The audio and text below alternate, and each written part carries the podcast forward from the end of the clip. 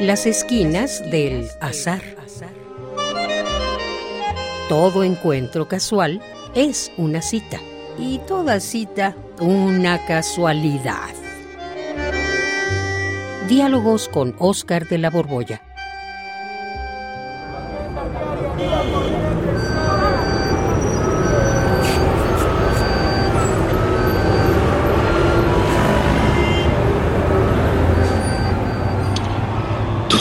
Juan? ¿Eh? Tú aquí, Oscar, lo mismo te pregunto yo. ¿Qué haces aquí a la mitad del zócalo, formado aquí en la sombra larga que hace la asta bandera, a las 10 de la mañana? Escucha las campanadas. Sí, acaban de dar las. Bueno, están dando las 10 campanadas. Pues mira, yo me- no me paré aquí, sino que venía caminando. Yo voy en dirección al Monte de Piedad a ver si encuentro un anillo para regalarle a Beca. Ajá. Y pues, como me estacioné en Pino Suárez, pues caminando, pues pasé por aquí y ya ves que el sol está canijísimo.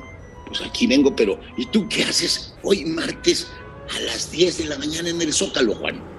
¿No tendrías que estar en Radio UNAM trabajando?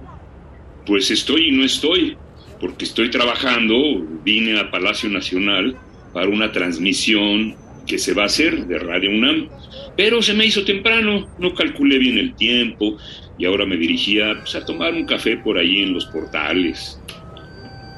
O sea, mi querido Juan, que nos encontramos aquí en el meritito Zócalo por puritita casualidad. Pues sí, tú viniste por un regalo y yo vine por una cita a la que llegué anticipadamente y así.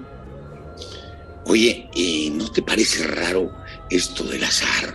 Mm, no, la verdad no, no, no, no me parece raro. Es muy normal que la gente que se conoce pues se encuentre por casualidad, ¿no? Pues mira, sí, aunque suceda regularmente, pues eso no le quita lo raro. Es más, el que suceda con mucha frecuencia lo vuelve rarísimo. Rarísimo. Ay, no, no, no, no. Te digo que es lo más normal. Es más, a mí hasta ya se me ha vuelto una costumbre encontrarme casualmente contigo.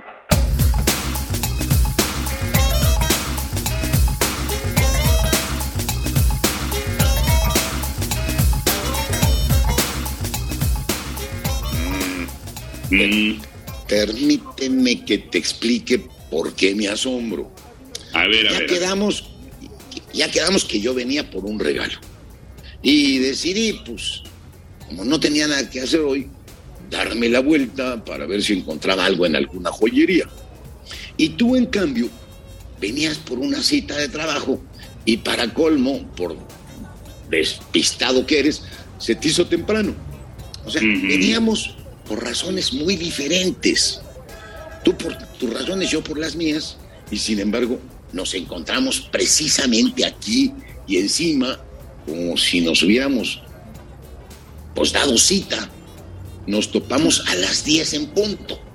Mm, Bueno, ya analizado de esa manera, pues sí, sí es raro esto de el azar.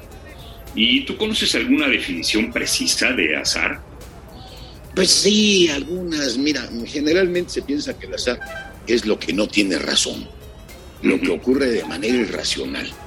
Pero la meritita verdad, y aquí va la definición más precisa que conozco, el azar es el cruce de dos líneas causales.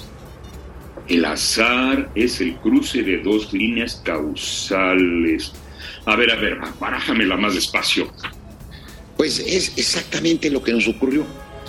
Tú venías por una razón, saliste de tu casa a cierta hora y por ciertos motivos, eh, el trayecto ocurrió a una determinada velocidad y yo también venía desde mi casa, subí a mi auto, aquí la velocidad y los semáforos fueron importantísimos y además, fíjate que me encontré con un señor de los tamales que estaba enfrente con su triciclo y me hizo perder unos minutos y, y fíjate, toda la suma de esas razones fue lo que me hizo llegar exactamente aquí a las 10 de la mañana y toparme contigo. Sí, es verdad. Entonces el azar es el cruce de dos líneas causales Pero entonces, ¿por qué se le asocia con lo indeterminado, con, incluso hasta con lo irracional?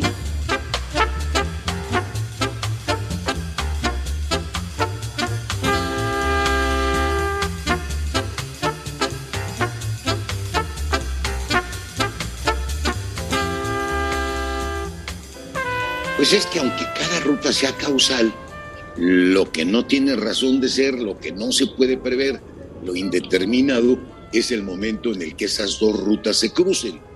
O sea, lo indeterminado es habernos encontrado exactamente tú y yo en este punto, aunque cada uno trajera su propia ruta de causa-efecto, causa-efecto, causa-efecto. Y de algún modo, pues todos los encuentros son así, casualidades, o si te gusta más, cruce de causalidades. Pues después de dos años, ahora sí ya entendí la rúbrica de nuestro programa. Todo encuentro casual es una cita y toda cita una casualidad. Pues sí, pues es que la casualidad, o sea, esta indeterminación, es la clave de toda la vida, Juan.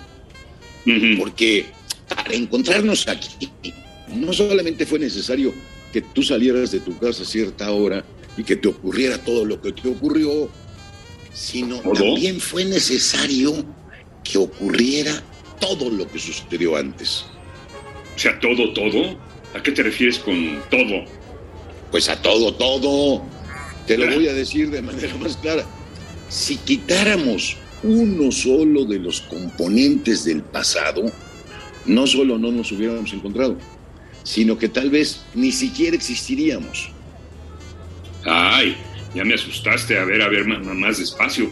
¿Cómo que si quitáramos un elemento del pasado no existiríamos? Ay, qué pues miedo. mira, imagínate, estamos aquí parados en el zócalo de la Ciudad de México y aquí hace siglos pues, estuvo en todo su esplendor el Templo Mayor.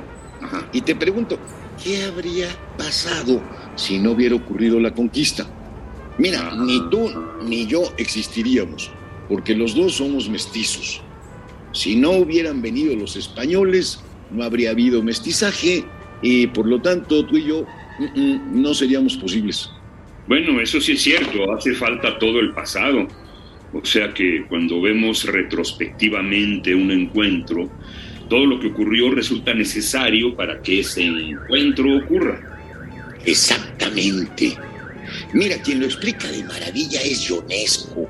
En su obra de teatro, ¿te acuerdas del Rey se muere? Sí, cómo no, la he visto varias veces.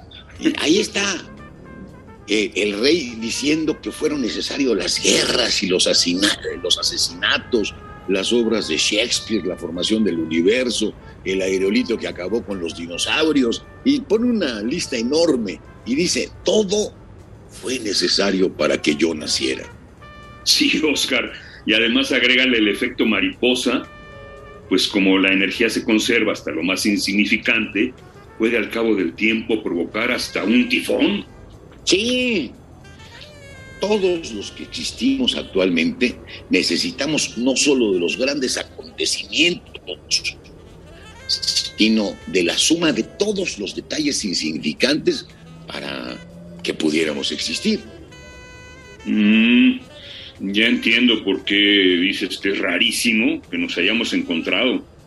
Ay, sí, mira, nuestro encuentro se ha dado, Juan, y para que ocurriera fue necesario todo lo anterior. Yo cuando pienso en esto y recorro mi árbol genealógico, y no porque tengo una gran prosapia, ¿eh? sino porque tuve unos padres que pudieron no conocerse y unos bisabuelos que pudieron no conocerse y unos tatarabuelos y tatarabuelísimos que pudieron no conocerse y fue necesario que se hubieran conocido todos ellos para que yo estuviera aquí. O sea, en pocas palabras, tú, yo y todos somos una vil chiripada. sí, Oscar.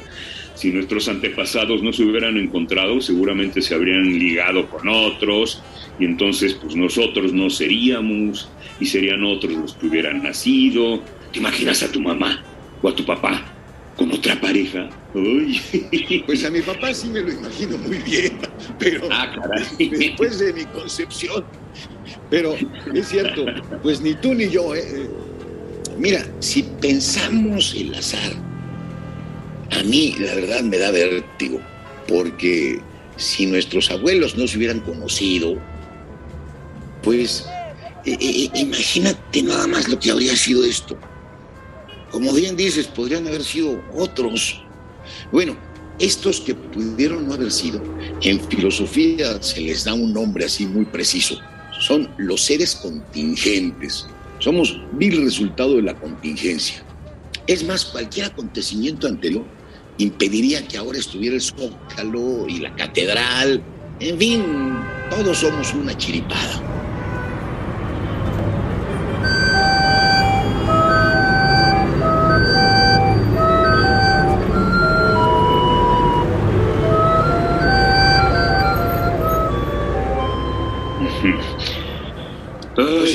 A tomar un café, ¿no? Mm, pues sí, mejor, porque este, mejor tomamos un café y hablamos de cosas menos cultuas y profundas, más cotidianas, ¿no? Nada más te hago una pregunta última, Juan. A ver. ¿Quién será el culpable de todos los elementos del pasado para habernos encontrado? ¿Tu abuela o mi abuela? Ah. No, vamos por el café, ya, ya, ya. Vamos, vamos por el café, pues.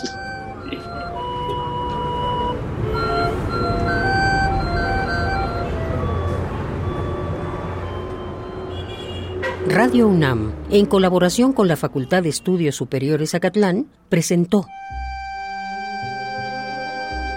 Las esquinas del azar. Todo encuentro casual es una cita y toda cita una casualidad. Voces, Oscar de la Borbolla y Juan Stack. Producción y realización, Rodrigo Aguilar y Denis Licea. Radio UNAM, Experiencia Sonora.